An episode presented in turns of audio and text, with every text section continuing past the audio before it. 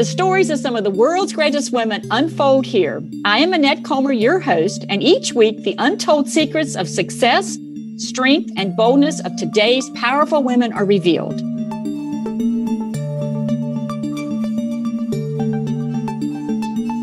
Today's woman left home at the age of 15 to attend private boarding school.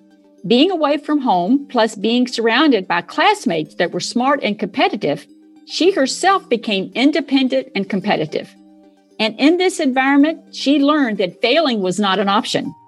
She eventually went into the Air Force where she met the man that was to become her husband. Then one day, she lost her husband to a heart attack and her whole world came crashing in. Many months later, she met a man online and a blooming relationship unfolded. Until two years in, when she discovered her online love was a shyster who had taken her for over a million dollars. Today, she is walking a path to greatness as she teaches others how to know what is real and not real in the online world. It is my pleasure to introduce you to Debbie Montgomery Johnson. Hi, Debbie. Thank you for joining me today. Thanks, Annette. I'm so excited to be here. I really appreciate the opportunity. And we're going to have so much fun, but we have little time together. So I'm going to jump right on in and get us started. So, for someone like you who had been out of the dating space for so long, you thought online dating was the safest place to find a new relationship. But this turned out not to be the case. Yet today, you're happily remarried. So, how did you move on once you experienced such an online betrayal or any kind of betrayal? I think what happened, and you mentioned it earlier, that I was so competitive as a as a young woman and didn't want to fail. I didn't want the scammer to have the best of me. I realized that you know I was strong and smart and and I'd had great experiences, and I didn't want him to have the last word and and you know capture me as a victim. I never wanted to see myself as a victim, and so I just put myself out there again. I opened my heart up because I understand that we, we can take risks and shut ourselves down by saying never again, never again. And I had had so many friends who who had had problems with relationships and said, "I'm never going to get married again. I'm going to be single all my life." And I'm like, you know what, you guys, if we think that way, it's going to happen. And I didn't want to think that way. I didn't want to be by myself. I wasn't needy, but I really enjoyed uh, relationships and companionships. And I just put myself out there and found a wonderful man, wonderful man. And we've been happily married for five years. Wonderful. So I'm going to dig a little deeper in something you said because something caught my attention. You mentioned the word risk. And for so many women that are widowed, or have been uh, divorced or scammed in some way, like you you were in your experience, they become very risk averse because they're afraid of being hurt or what other people will think, and so on and so forth.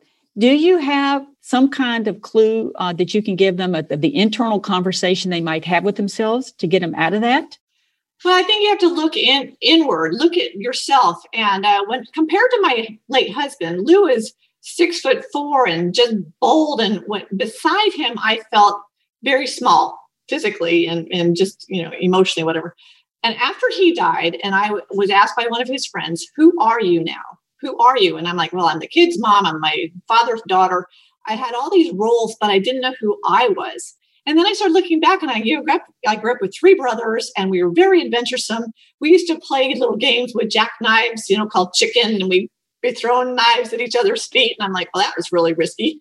But the best thing that I did is a year after Lou died, my daughter Jenny, who was at the time 20, she and I went skydiving together. Never thought I would ever do that. And when I called one of my best friends and he was a pilot, he goes, What are you doing jumping out of a perfectly good airplane? And I sent him a picture of the plane. He goes, There's nothing perfectly good about that. Jump it was a bonding experience for me and Jenny that we've never had since then. And it was exciting, exhilarating. And honestly, when I was standing at, well, standing at the open door of this airplane, 10,000 feet up, looking down, thinking, don't look down, just jump. And it was exhilarating. And when we pulled the chute and we were just floating, I'm thinking, wow, this is greater than Tinkerbell. And everybody should experience this feeling of floating because it was just marvelous. But it was that thrill of dropping 5,000 feet and then slowing down. And I realized that sometimes we just have to jump and just have to go for it. Find it within yourselves. If you can't do that, you're never going to change and you'll get stuck in whatever place you're at, like it or not. Yeah, which is not necessarily a good place to be, is it? For sure. No, not at all. So we're going to stay in this a little bit because we've, we've kind of touched on the emotions of taking risk and stuff. And often the emotions arena is one many powerful women prefer to avoid. And I'm sure you were no different along the way at some points. But are you different today? And, and I'd like to have your viewpoint on what the danger is of skirting our emotions. Oh, I'm very different. And, and uh, after Lou died and then after the scam, I just internalized everything. I, I could have gotten behind a rock and stayed there. And that's where actually the woman behind the smile came from. It was just, I felt like I was putting on this facade of I'm okay, I'm okay, I'm self sufficient. I put on my smile and I never showed that there was a crack. That's a real burden to live with because you're trying to be perfect eh, to everybody and you realize that you're not. It was hard to live that way until a friend of mine, she's actually a social worker therapist, she sat me down one day and she said, Let me just talk to you. And she started asking these feely, emotional questions. And I kept skirting. And she got, You're really good at skirting how you feel and not talking about it. And she said, Deb, let's just dig down, dig down. And I realized that my life was full of busyness, not necessarily business. I was busy doing lots of things. I was a mother of four. I'm the grandmother of four. I, you know, daughter running a company. I was busy, always busy. And I never addressed my emotions. I never really grieved Lou's death because I got thrown into running his company right away. And so until my friend Marty showed me that if, if you look at your body, uh, look at yourself as a piece of Swiss cheese, it's a great analogy, and those big holes in the Swiss cheese and little holes. My big hole was that I felt like I had not been listened to all those years. And that was a problem for me because I didn't want contention. And when Lou and I you know, had a little argument, I would just say, I'm sorry, and walk away. I never thoroughly addressed it. And I didn't want to deal with the emotions of it. And then after he died and I got scammed, we realized that the two years of the online relationship filled my heart because the guy's name was Eric, or that was his fictitious name. Eric listened to me for two years. He wrote to me. I have 4,000 pages of journal that chronicled that two year event. And from the inside out, I healed because he had listened to me. And even when the rug got pulled out from underneath me and, and he revealed that it was a scam, inside I had healed. And I felt so great. And even with the scam, I've just been empowered to speak up about it. Years ago, I never would have talked about anything that happened that was bad. And I hid things from even my mother my mom didn't know certain things about me until I came out with my book and I took my mom on a cruise the first time I was speaking about the book. And I opened up to my mother and said, This is what's happened to me. I was afraid to tell you all those years. And it was some things about Lou and about me and about our relationship that, you know, you don't want to tell your mom when your husband's around. It was a changing point in our relationship. It was an opening up honesty uh, moment and I found that with my children too, my grown children. Well, they're all grown up now, but at the time when I had to reveal this, what had happened to me to my oldest boys, oh my gosh, I got blasted anew. And they Skyped me and I could feel them coming through the screen. And I had to let them vent because at that moment I realized that my sons, when their dad died, took on the mantle of men of the house. And when I didn't listen to them, when they said, Mom, don't send money, don't do this, don't do that, I'm thinking, hey, I'm the adult here, leave me alone. Just leave me alone. And I stopped telling them about my relationship. I stopped telling them what I was doing. And then I realized that they felt later on that I didn't trust them. And maybe I didn't, but I just felt I wanted control of my own life. And I didn't want anybody at that point telling me what to do. And I realized that sometimes you need to have a buddy, you need to have someone to listen to you and bounce your ideas off of because we can't do this alone. Yeah, no joke for sure. So, in that experience, you were scammed out of a lot of money. And certainly this comes with a lot of shame and embarrassment. Have you been able to process these emotions so that they haven't kept you stuck? Absolutely. And the way I did that was to forgive myself for what happened because we're all going to be taken at some point in our lives, not necessarily in a relationship or an online dating scam, but in some sort of financial thing that we're going to do and we're going to beat ourselves up over it. I had to understand that I was at a very vulnerable point when Lou died, and then trying to run the company and do all these things by myself. And I literally was by myself in my office at home, which I think a lot of people are in that position now with social distancing and pandemic. We're all working from home. So we're teams of one. You can't, there's no I in team. We have to have people around us. I realized that I needed to figure out how to move forward. I couldn't be stuck in that position. I realized when I was young and we had a fire in our home when I was 15 before I went away to school that possessions and things weren't going to get me anyplace. I couldn't be attached to stuff. And when I lost the money, I realized that in the end, I wasn't going to be able to take the money with me anyway. It was the experiences through that loss and that scam that I was going to take with me. And I needed to focus on those and moving forward. I was I always had a roof over my head. I was very fortunate. And after I remarried, I've been very fortunate. My husband has blessed me financially and in a lot of other ways, but mostly through support and understanding that, you know, he made mistakes in his life. I've made mistakes in our life. Learn from it, move forward. And that's what I've tried to do. I've not ever wanted to be the victim. When the FBI told me that I was a victim, I'm like, oh, no, no, that word just didn't resonate with me at all. I'm like, I'm not going to be a victim. What can I do now? And I learned this about a year after the scam. When I spoke up about what had happened for the very first time, I was very embarrassed about it, but I was with two women that I really trusted and they needed to hear the story. And when they heard it, they're like, you've got to tell because my mother was taken for 80,000. My sister was, you know, taken for something. I was in a Ponzi scheme twice, or I was in a relationship with a guy in person and a year later found out he had family. When I heard that, that there were so many of us out there that have gone through something but were afraid to speak up, I realized that in this particular situation, I needed to speak up because it wasn't for me anymore. It was for the one woman that was going to hear my story that felt like she was alone and she needed to know she had a buddy. But I got it. Therapists don't get it, but I get it because I've been there. And that's when I started talking about the woman behind the smile and the, and the romance scams. And honest to goodness, I could feel myself from the inside out just growing and feeling so powerful that the scammers can get a lot out of us. But I wasn't going to let them take my heart, take my mind, and take my power back. You know, I take my power away from me. I wanted it back. And that's why I did it. And it's really been exciting because if it helps one person in the world, then I've done my job.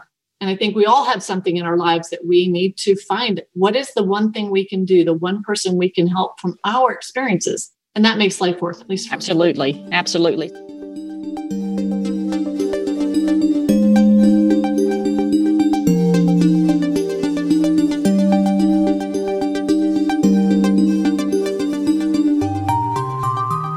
Stay on that story just for a second because certainly your online scammer, I know you told me that he actually came and asked you for forgiveness for the betrayal. So, how difficult was it for you to forgive and not only him, but also yourself? I think it was easier for me to forgive him initially than myself because I've grown up with that. You know, you grow up with forgive, forgive, and and and then you have to put your money where your mouth is, or put your mo- mouth where your money is because I'd given him a lot of money and I'd given him my heart. And when the deception happened, and, and this is so unusual for scammers, is he actually came online and confessed in person. I saw him for the first time in the two year relationship. I saw him the day that he confessed that it was a scam. At that point, my heart had separated from my from my head, and logically, I was looking at this young African man, thinking, "Oh my gosh, what have I done?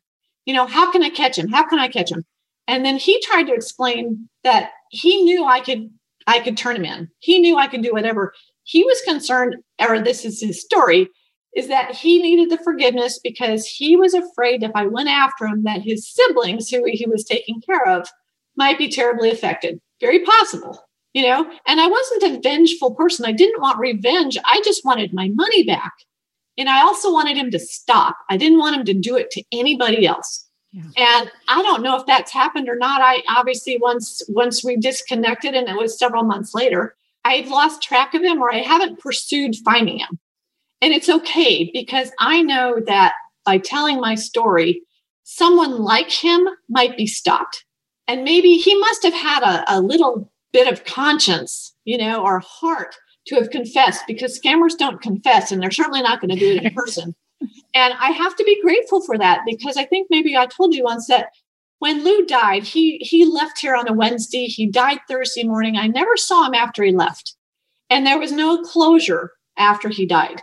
If Eric, uh, the scammer, had just dropped off the internet, then I would have felt like something terrible had happened to him. And this time, even worse than when Lou died, because now I was out a million dollars. So by him telling me in person that it was a scam, I could put an end to it in my mind and in my heart. Most victims or survivors, uh, as I like to call them, don't have that. They're out there with the guy hanging in the breeze. And, you know, that's when you get scammed again and again and again because you believe he's come back and he's not coming back. I mean, if it's not him, it's a friend of his. They, they work in huge groups. But I needed to have that closure. And I'm really grateful for that confession. I'm not usually grateful for confessions, but it was that, one, that one was that one was helpful in so many ways. it gave me closure, you know, and opened up things in a different way. And I'm grateful for that. Yeah. Very good. So excellent, excellent viewpoint, really is. So driven women sometimes avoid dealing with very personal issues by getting super busy. And you certainly have done that in the past yourself. So, how can high achievers avoid this super busy trap? I think you have to have someone around you that's willing to call you on it. Mm. I had a gentleman the other day, we were looking at my LinkedIn profile, and I kind of have this split personality in my life. I have my passion, the women behind the smile, and I have my company, benfocomplete.com. When I go to meetings, I'm listening with both hats. I've been a little bit reticent about going out in the big way for the company because that little voice in the back of my mind that my husband used to say, keep it under the radar, keep it under the radar. It's a new vitamin supplement, keep it under the radar. And it's been, I've had the company now, Lou's been gone 11 years. It's been my company for 11 years, but I can still hear him saying, keep it under the radar. And when I was talking to this gentleman the other day, he said, What's your fear of going big? And I'm thinking, Well, the FDA could close me down. I came up with all these excuses. He said, No, what's your fear? Why don't you just jump? Why don't you just try it? And if you get shut down, what's the worst case? Or if you get a, a fine, what's the worst case? And I'm thinking, oh, I can't give any more money away. I can't pay any more fines. But he said, You've been in business for 15 years. You haven't had any problems yet. Why don't you do what you're doing in a little bit bigger way? I'm thinking, why not? I wouldn't have come up with that myself because I'm the old dog, no, you know, no new tricks. But someone there that can you can be accountable to, have an accountability buddy, have a coach, have someone that will make you stretch beyond what you would normally do. Because we're very comfortable here in our own little cocoons. But I feel comfortable having someone that's been through it that can hold my hand and say, okay, it's going to be all right if you just spend a little money. You might make a little more, but you're not going to make a little bit more if you don't spend anything because you're not growing, you're not doing anything. And so have that accountability buddy. In dating, it was have a dating buddy. Have someone that you trust that can look at the stuff that you're saying and doing and be objective. Because in the dating realm and even in business when we have the shiny object syndrome and we're going after something that we think oh this is fun stop and listen to yourself. Give it a day or two and then reconnect. Don't always jump into something that looks right. The other day after this fella gave me some sound advice i said you know what? Put it in writing send it to me. Let me take it to my team and mull it over a little bit and get have them give me an, a, a second opinion third opinion on is this good or not? And I did that. We had a meeting the next day and I brought it to them and they said, yeah, we need to stretch a little bit because it's not in our bailiwick. It's not something that we're really good at. So that's the other thing is find people that are around you that are good at what they do and take their advice, listen to them, work together. But we ultimately have the final decision. You know, it's my company and I've got the final decision, but I can't do it alone. Yeah, yeah. And something you said that that I'd, I'd like to uh, dig a little bit further into is this idea of stretching. And for those of you out there, do be careful that you don't get in your head and talk yourself out of stretching because stretching is not comfortable. I can tell all of you listening, it is very uncomfortable. And if you're uncomfortable, that's a good thing because it means you're getting ready to stretch in an area that you've not stretched into before. Now, it doesn't mean that you don't make good decisions around that that you don't get taken to something. But don't be afraid to stretch and don't don't be surprised at how uncomfortable it feels. But on the other side of that, oh my goodness, what's waiting for you on the other side is incredible. Well, that's what you have to learn to be comfortable being uncomfortable. Exactly. Very well put. Exactly. And that's scary sometimes. It is. It's there's a reason they call it uncomfortable because it doesn't feel particularly good. I can tell you that. I've been uncomfortable a lot, but it, you almost have to um, flip that in your mind and say, Oh, I feel uncomfortable. Oh boy, something really big is coming that I know I'm ready for. Because if not, then you talk yourself out of everything. talk yourself out of going for it. You talk yourself out of the money. You talk yourself out of the risk. I mean, just the list is long. I don't have the time, you know, all these things. And so much of that is because we don't like being uncomfortable. Right. So I'm going to ask you one more question. Powerful women uh, like yourselves often will feel vulnerable and have voids in their life. What advice would you give to women about how they might deal with these gaps that appear in their personal lives, particularly ones that appear from loss? And loss can be in all kinds of forms. Well, first off, you have to identify it. Really look at yourself and say, okay, so am I not taking care of my health? Am I not taking care of my, my mental health and my physical health? Are my finances in disarray? Identify those places, and you're going to find this out after you talk to other people. You know, I, ha- I do have coaches, I have accountability friends, and there are areas, I actually have an accountability sheet, and there's like six areas, and it could be personal, financial, spiritual, physical. And each week, take a look at what you're doing or what you're not doing and figure out, you know, for me, swimming is really important. It's a place where I get control of my physical body, but my mental too. After Lou died, I'd go swim and I'd do laps and laps and laps, and I'd be looking up at the ceiling and I'd be crying, and, and it would be the one place where people wouldn't know I was crying. But I could catch control of my emotions after I got all that out. And then when I had the endorphins of the swimming, I felt so much better. And my physical felt so much better. that Then my mental felt better, and I could have clarity in what I was doing. So it's really it's identifying those areas, and you're going to know because if you if I'm sitting here, I did this the other day. My desk was driving me crazy. I have so many different projects, and I had so many different piles, and I was feeling a little out of control with my desk. So I said, okay, I'm going to clean it today. I picked everything up and I moved it to my dining room table. my desk is clean. My dining room table is. So today it's like, okay, find your purpose. And my purpose for the next half an hour after the show will be to go organize my dining room table and put it away. Then get control over that. You know, so it's it's a conscious decision to focus on one particular area, not over focus, but spend some time. Manage your time. I got this from my coach the other day. Manage your time so that you're you know 80% of my my time should be spent on my company that's making revenue 20% of my time should be on my nonprofit my desire would be 80% on the nonprofit 20% on the company she goes for now just flip it you know and set aside that time so you don't get distracted because i'm busy and i'll be watching emails from the company and then i'll get something from my personal stuff and i'll be going back and forth at the end of the day my husband comes in and says how's your day i'm like it was great. It was full, but don't ask me what I did because I did a lot of stuff, but I'm not sure I accomplished anything. Mm-hmm. And so it's identifying where you might be a little bit short on focus. Right. And so that's my word for the month is focus and have a purpose in what I'm doing for the project that's right in front of me. I think sense? that's I think yes, and I think that's wise advice for everyone. Focus is so key if you're going to reach high levels of success. There's no doubt about it. So, Debbie, is there anything about your journey to greatness that we haven't covered that you'd like to share with other women? Well, I'd like to say that if you have been a victim of any relationship fraud, there is support out there. I'm on the board of directors of an organization called SCARS, which is the Society of Citizens Against Relationship Scams. We're an international organization. I have to let you know that a relationship scam is a billion dollar business.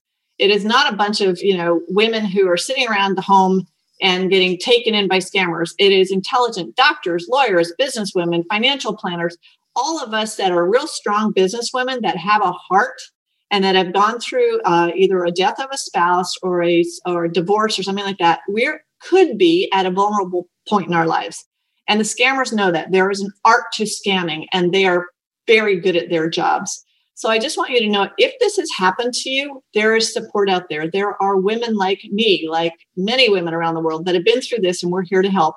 SCARS, which is against againstscams.org, is full of information, unbelievable information for family and friends. If you have a friend that you think is going through this and you're afraid to talk to her, my girlfriends were got to be afraid of talking to me about this because they were afraid I was going to drop them as a friend.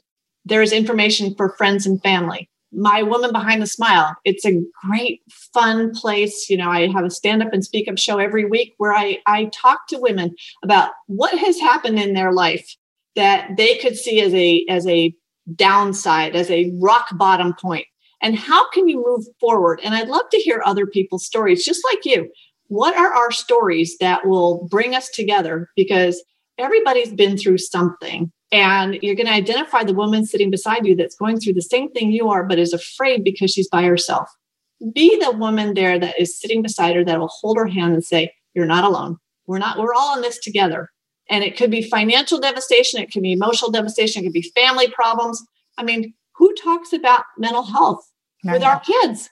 Right. But and, we need to. And then when you start talking about it and you get bold about saying, you know, some child might have an addiction, some child has this happening, daughter got divorced, all those things that you never talked about with your parents, it's time to talk about it because we're all going through something like that. Yeah, absolutely. And it's so much better to know that there's someone that's been through it that can help you identify things that maybe you don't see.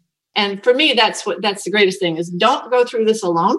If you have a partner, if you have a spouse, if you have whatever, talk to them. You know, turn off the TV, turn off the internet, and have a conversation about things going on. My husband and I go for walks and we hold our we hold hands when we walk. Yeah.